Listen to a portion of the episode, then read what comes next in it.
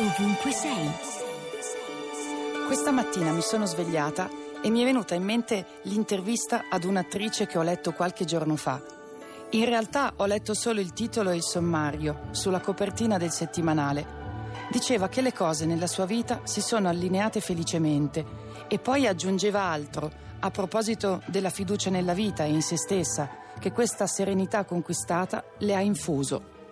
E mi sono detta che da qualche settimana mi viene da pensare lo stesso che in qualche modo che ancora mi sfugge, ma che osservo divertita giorno dopo giorno, le cose si stanno allineando nella mia vita, se non proprio felicemente, con una qualche gioia e con creatività e creandomi sorpresa, il che non è affatto male.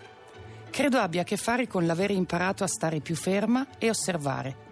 Non in senso letterale, piuttosto in senso filosofico.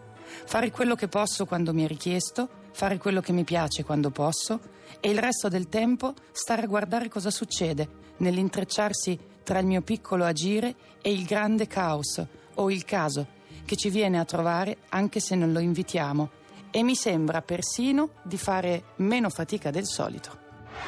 Radio 2, ovunque sei.